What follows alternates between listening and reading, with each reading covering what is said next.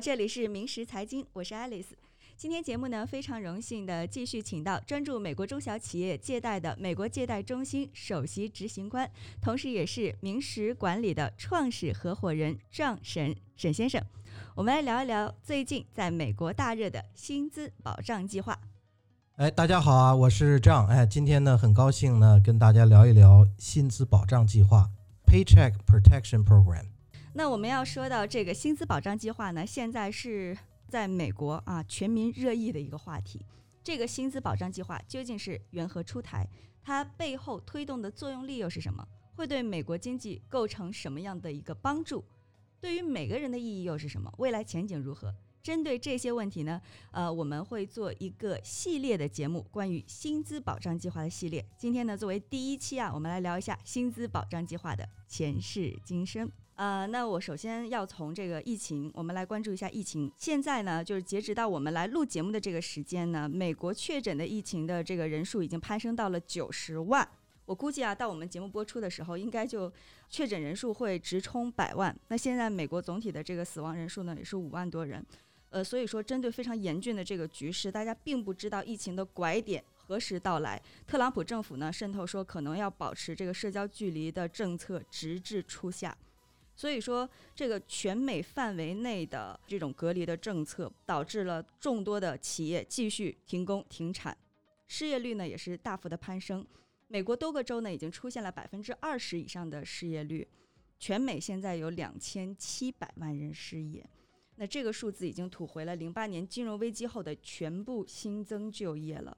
所以说在这个情况下，PPP 啊薪资保障计划横空出世。那首先我们就来呃和沈先生聊一下，说这个 PPP 究竟是一个什么样的薪资保障计划？它的定义是什么？呃，简单来说呢，这个薪资保障计划呢，实际上是由美国政府出资。直接用于支持美国中小企业，呃，维持员工薪资的预算，来避免员工失业的这么一个贷款计划。那这个贷款计划呢，它的执行呢是通过美国中小企业局这个 SBA 它的一个传统贷款项目，叫做 SBA 七 A 啊七 A 贷款项目来执行的。好的，那可能很多人不是非常清楚这个薪资保障计划它究竟是怎样出台的。它背后有一个什么样的过程？呃，我来简单介绍一下哈。呃，大家知道呢，这个美国的疫情呢是从三月初开始呃恶化的。呃，美国在三月三月十三号啊，这个总统 Trump 啊，他就宣布了全国进入紧急状态。在两个星期之后，也就是在三月二十七号啊，这个 Trump 总统呢就签署了。呃，一笔非常大的这个救助金额的法案，那这个法案的这个名字比较长哈，这个英文呢叫 Coronavirus Aid, Relief and Economic Security Act，呃，我们翻译过来叫新冠病毒协助救济及经济安全法案，缩写简称我们叫关心法案。这个关心法案呢，一次性授权两万亿美元的救助计划。这两万亿当中呢，一共有三千五百亿美金是用于直接支持这个薪资保障计划的。由美国中小企业局 SBA 呢，通过它的七 A 贷款计划，把这个三千五百亿美金的资金发放给呃符合条件的美国中小企业，维持它的员工。这是它的出台过程。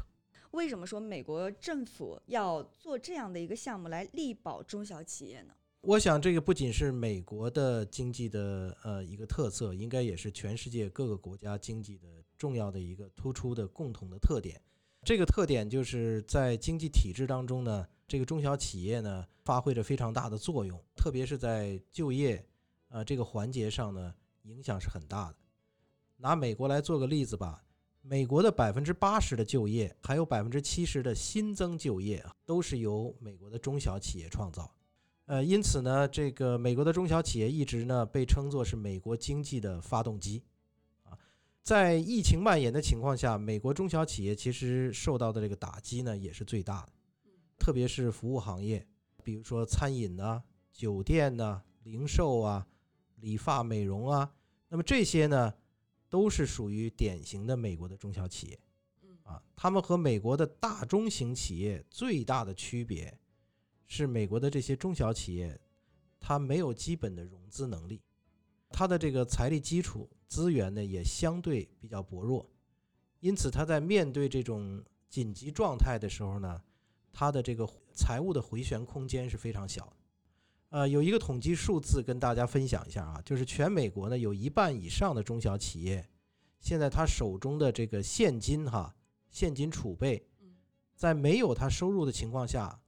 只能够维持两个星期。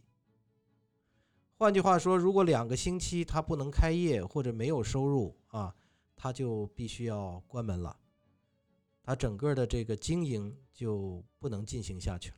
嗯，换句话说，像您刚刚讲到的，呃，美国中小企业它支撑着美国百分之八十的就业市场。那如果美国政府不去救助这百分之八十的就业的话，相当于美国的经济会完全的停摆停滞。是这样的，其实呢，这一次的这个薪资保障计划呢，在美国这个就是经济金融危机背景下的这个救助当中，哈，历史上是第一次直接针对中小企业的这个薪资。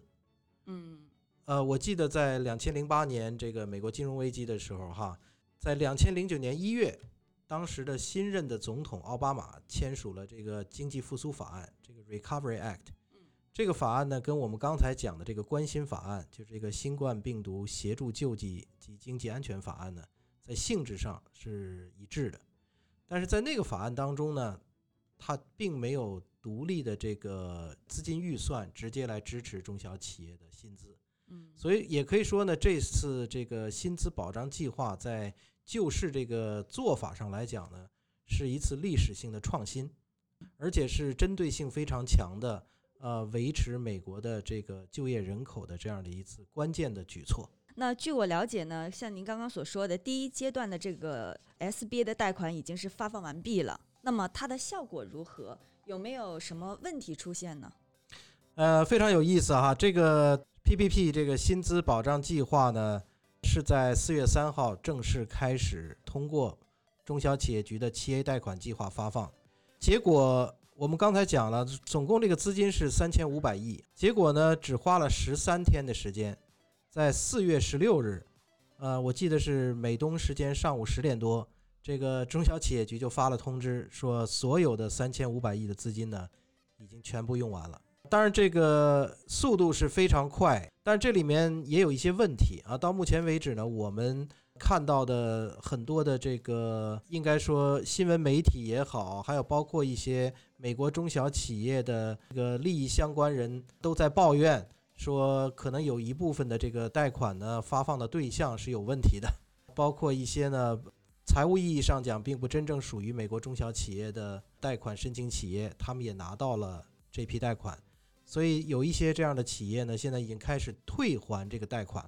对，那像我们比较爱吃的那个炸鸡的品牌啊，前一段时间也是有点轩然大波啊，就是因为他们拿了这个 SBA 发放的贷款，然后导致可能有一些的真真正的这个在困难当中的中小企业没有办法及时的获得救助。嗯，是这样的。所以这一次呢，我们现在面对的是这个薪资保障计划的第二期，这个川普总统呢签字通过了这个第二期的计划。而这个第二期的计划呢，就做了一系列的改变，其中有明确的规定，比如说任何上市公司是不可以来申请啊这一项贷款的。我相信呢，这个美国政府也是在很短的时间之内做了大量的调整，希望能够在第二阶段的这个薪资呃保障计划当中，更有针对性的把资金尽快的发放给呃那些急需到。呃，这个薪资保障计划贷款的中小企业，嗯，那聊到这儿，我觉得我们就有必要和大家来科普一下，究竟什么样的企业是符合这个小企业的定义啊？什么样的企业你就不要来申请这个贷款了，因为你也不是这个范畴之中的人，对不对？好，我来稍微讲一下呢，这个薪资保障计划的一些贷款规则啊。首先呢，是什么样的企业呢符合贷款申请的要求？简单来说呢，对于那些呃员工的人数少于五百人的。企业来说都符合要求啊，这里包括非盈利机构。不过呢，对于个别行业来说，如果它的人数超过五百人，呃，它仍然是符合要求的。贷款的金额计算呢，有一个时间点，这个时间点呢，就是呃今年的二月十五号。如果你在这个时间点之前，呃上一年度的这个薪资的整个的花费，呃能够交出一个数字，那么这个数字除以十二乘以二点五，啊，就是你的这个贷款的申请的额度。我觉得在这儿可以给大家举个例子，可能就更形象的来知道，说我究竟最多可以申请多少这个贷款。我举个例子来说哈，如果有一个企业呢，它在二零一九年的这个薪资方面整个的花费呢是一百二十万美元，啊，那我刚才讲了呢，它先要换算成每个月的薪资的费用，也就是除以十二，啊，所以他每个月呢是十万美金。那十万美金呢，再乘以两点五，这是为了计算他八个星期哈。这个两点五乘上之后呢，是二十五万美金。那么这个二十五万美金呢，就是他的这个薪资保障计划申请贷款的贷款额度。呃，那我知道啊，这个第一阶段呢，有很多的企业没有拿到这个贷款，他们也是符合资格的。那这个第二阶段的这个贷款呢，一发放了之后，这些企业就有机会了。呃，我不知道沈先生在这方面有什么样的一个呃看法？呃，我先介绍一下哈，这个呃，由于第一阶段的这个资金呢，很快就用掉了哈，刚才说了，在十三天之内就发放完毕。呃，所以呢，这个美国的呃，应该说各各界呢都有很大的这个压力，要求呢美国国会迅速通过新的立法，啊，提供更多的资金来支持这个薪资保障计划。嗯，呃，于是呢，在这个四月二十四号哈，美国参议院呢通过投票啊，通过了新的一个法案。那这个法案呢，我们叫呃新冠病毒援助法案中期啊，叫 interim。Coronavirus Relief Act 之所以叫中期的原因呢，呃，是因为将来还会再出新的法案啊，这不是最终的。所以这个法案呢，在参议院周二啊通过了投票，周四的时候啊，美国的众议院呢也通过了，川普总统呢正式签署了这个法案，所以他已经完成了整个立法的程序，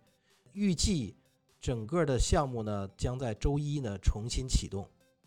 在这个新的法案当中呢，美国政府呢又授权了总共是四千八百四十亿美金的经济援助。嗯，这个四千八百四十亿美金当中呢，有专门的三千一百亿美金是为了驰援啊这个薪资保障计划。所以这个薪资保障计划在停滞了一周之后，啊，预计应该是在周一呢正式重新启动。那这些企业的占比究竟有多大？您认为说这个第二阶段的呃这个资金它能够持续多长时间呢？您有一个预判吗？首先呢，我们知道很多美国的中小企业呢都抱怨说他们上一轮次没有拿到贷款啊。那这个比例到底有多大呢？呃，我想可以这么说哈，就是可能稍微规模大一点的中小企业呢，呃是有最好的机会在第一轮次拿到贷款。啊，当然，他们不是每一家呃申请的企业都拿到了，嗯，啊，还是有一部分没拿到。但是规模比较小的公司，包括很多这种一个人的公司呢，呃，应该是在第一轮次没有拿到贷款。呃，我这有一个统计数字跟大家分享一下哈。美国呢，中小企业呢，按照中小企业局 SBA 的统计哈，